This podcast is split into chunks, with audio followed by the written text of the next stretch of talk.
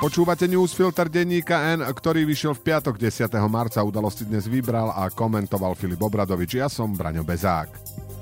Dnes o tom, že Fico sa naťahuje k víťazstvu, že Heger posiela Matoviča mimo parlament a že Matovičovi sú pravidlá ukradnuté.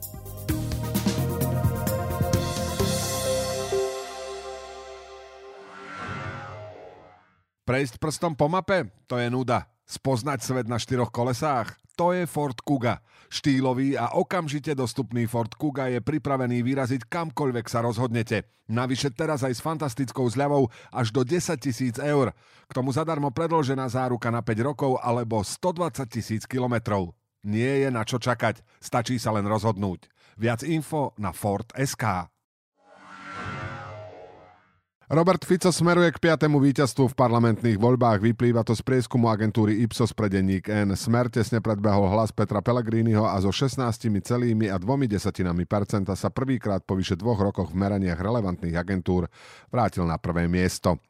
Tretie miesto obsadilo progresívne Slovensko, nasleduje Republika a sme rodina. Výsledky prieskumu na prvý pohľad desia, ale je vyše pol roka do volieb, ktoré môžu dopadnúť inak, áno aj horšie. Postupný nárast smeru sledujeme dlhodobo. V marci 2021 sa odrazili od svojho dna, počas zimy 2021 a jary 2022 sa ustálili na 14% a od leta minulého roka počas vládnej krízy smer pomaly ide hore. Kľúčové sú v tejto chvíli tri otázky. Smer oproti januáru stúpol takmer o 3%, ale hlas zároveň 2% stratil. Za posledné obdobie sa Peter Pellegrini viackrát vyhranil voči Smeru i jeho predsedovi Robertovi Ficovi. Zopakoval, že si nevie predstaviť sedieť s ním v jednej vláde, podporuje poslanie migov na Ukrajinu, stretol sa v Berlíne s nemeckým kancelárom Šolcom, hovorí, že by chcel vládu zmierenia. Môžeme mu vyčítať oportunizmus v x veciach, ale ukazuje sa, že v momente, ako sa Pellegrini prikloní k normálnosti, stráca a časť voličov si radšej vyberie Fica. To, čo dnes predvádza smer, je za hranicou akceptovateľnosti. Agresívnu kampaň môžu ľahko prepáliť a ľudí vyľakať. Problém je, že my nevieme, kde ten bod je a zjavne k nemu ešte nedošlo.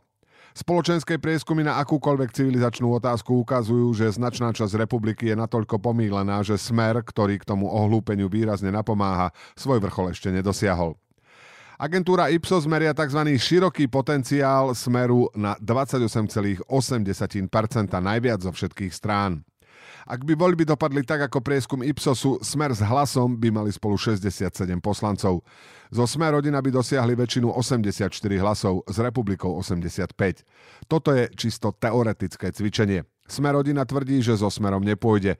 Hlas Smer ani Republiku priamo neodmieta, ale naznačuje, že by to chceli inak. Nevieme, čo bude po 30. septembri, ale víťazstvo Smeru nie je záruka, že sa mu podarí zostaviť vládu. Ak Robert Fico neuhrá výsledok, na ktorý mu postačí spojenie s republikou, čo dnes už je reálne, môže zafungovať efekt vystrašenia.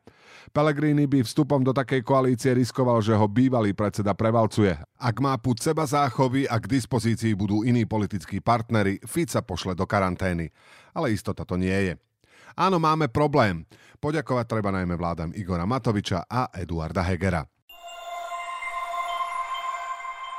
Hegerová nová strana Demokrati posiela Igora Matoviča s Oľanom mimo parlament. Vyplýva to takisto z volebného modelu agentúry Ipsos. Demokrati začínajú so 4,8 desatinami percenta. Rovnako získalo Oľano, ktoré padlo z januárových vyše 8 kým Hegerovcom sa otvárajú možnosti ďalšieho rastu, Oľano hrozí reálne vypadnutie, ale ako už bolo spomenuté vyššie, dobolieb ďaleko a Igora Matoviča nemožno podceňovať. Agentúra začala zbierať dáta hneď po útorkovej tlačovke, kde poverený premiér predstavil svoj nový projekt. Je možné, že to mohlo demokratom trošku pomôcť. Dôležitou správou pre Eduarda Hegera je, že toto nie je strop. Nová strana naďalej ohrozuje najmä obyčajných ľudí. Tretina voličov Oľano uviedla demokratov ako druhú či tretiu voľbu. A to ide o voličov, ktorí Matovičovi zostali po odchode k Hegerovi. Inými slovami, Oľano môže len vznikom novej strany, čo mal byť pôvodne Matovičov nápad, skončiť na 3%. Predseda Oľano to veľmi dobre vie, preto začal o demokratoch rozprávať, že ide o liberálnu stranu. Zatiaľ mu to neuverili. Igor Matovič si nemôže dovoliť takúto potupu. Jeho hlavným cieľom do najbližších volieb bude zdiskreditovať Hegera natoľko, aby zabránil ďalšiemu exodu voličov. Zároveň sa pokúsi o spojenectvá s ultrakonzervatívcami, ktorí zacielili na KDH. Stratené to nie je, je dostatočne zákerný, ale žiaľ aj talentovaný. Nervózni by mali byť aj v progresívnom Slovensku. Petina ich voličov má Hegerovcov za druhú či tretiu voľbu. Pri KDH je to tiež približne 20% a pri SAS 15%. Ak by k tomu odchodu naozaj prišlo, KDH i SAS zostanú mimo parlamentu. Optimisticky pre demokratov vyzerá aj pohľad na preferencie za ľudí 2,9%, či modrých Mikuláša Zurindu 2%. Pričom prieskum ešte nezohľadnil vznik jablka Lucie Ďuriš Nikolsonovej. Ak sa Eduard Heger dokáže dohodnúť s Veronikou Remišovou a Mikulášom Dzurindom, môže z toho byť razom 8 a viac percent. Samozrejme, to je teória. Kroky Dzurindu po incidente s Miroslavom Kolárom ťažko predvídať. Je možné, že sa napokon radšej dohodne s KDH, ktoré sa takto skúsi zachrániť. Nevieme. Je to absurdné, pretože stále hovoríme o premiérovi Hegerovi, ktorý nemá pod kontrolou riadenie štátu a ktorého slovo nemá váhu. Lenže stačí si odstúpiť dva kroky a vidíte, že kým Heger má za sebou ministrov prevažne s dobrým menom, v KDH je predseda s výtlakom v jednom regióne, v zmetenej SAS sa modlia za príchod Ivana Korčoka, bez ktorého to zrejme nedajú. A PS bez skúsenosti poriadne nevidieť. Mesiac potom, čo Eduard Heger prislúbil ukrajinskému prezidentovi Zelenskému poslanie našich migov na Ukrajinu a v týždni, keď poverený premiér predstavil svoju novú stranu Demokrati, Igor Matovič v sebe objavil človeka, ktorý sa odvoláva na ústavné pravidlá a zvyklosti. Líder Oľano od pondelka opakuje, že dodanie stíhaček na Ukrajinu je zásadnou otázkou zahraničnej politiky, na čo nemá vláda v poverení kompetencie, preto chce zmeniť ústavu a definitívnu zodpovednosť preniesť na prezidentku. Čo má vyznievať ako konštruktívny a zodpovedný prístup je pritom len ďalší z jeho nespočetných zlomyselných ťahov voči politickým oponentom, konkrétne Zuzane Čaputovej a Eduardovi Hegerovi. Igor Matovič neklame v základnej veci. Poslanie migov do vojny, hoci ide o staré a vyradené stroje, je zásadná otázka zahraničnej politiky. Zhoduje sa na tom veľká časť politickej reprezentácie, debatujú o tom ústavní právnici a nejako nenamieta ani prezidentský palác.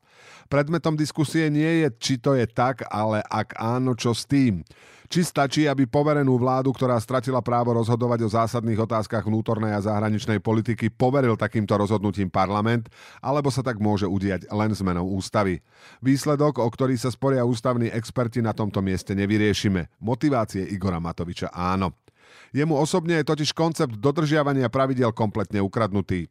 Stačí si spomenúť na spôsob príjmania jeho prorodinného balíčka narýchlo bez riadneho legislatívneho procesu, ktorý napokon ústavný súd označil za protiústavný. Ak blokuje schválenie uznesenia, ktorým by parlament ako centrum moci poveril vládu v tejto veci, potom je otázka, prečo parlament môže konať v iných zásadných otázkach vnútornej a zahraničnej politiky. Napríklad, prečo vo februári 139 hlasmi prešla dôchodková novela, ktorá mení výpočet dôchodkov, prípadne prečo chce cez parlament prehnať vlastný nápad na kupovanie voličov, čo nie je len sprostosť, ale aj zásadná otázka vnútornej politiky za miliardu eur. Je pravda, že ak by si premiér Heger s ministrom obrany Jaroslavom Naďom urobili domácu úlohu a geopoliticky dôležitú, ale za to citlivú tému si v tichosti pripravili, mohli sme sa tomuto cirkusu vyhnúť. Ale pointa je v inom. Igor Matovič škodí. Pod prahovým útokom na prezidentku, ktorá má rozhodnúť o pomoci Ukrajine proti Rusku, sa opäť pridáva na stranu Roberta Fica a zároveň sabotuje snahy odídencov Hegera a Nadia, ktorí by poslanie migov na Ukrajinu pred voľbami radi predávali aj ako výsledok ich zásluh. Prejsť prstom po mape? To je nuda. Spoznať svet na štyroch kolesách? To je Ford Kuga. Štýlový a okamžite dostupný Ford Kuga je pripravený vyraziť kamkoľvek sa rozhodnete. Navyše teraz aj s fantastickou zľavou až do 10 tisíc eur. K tomu zadarmo predložená záruka na 5 rokov alebo 120 tisíc kilometrov. Nie je na čo čakať, stačí sa len rozhodnúť. Viac info na Ford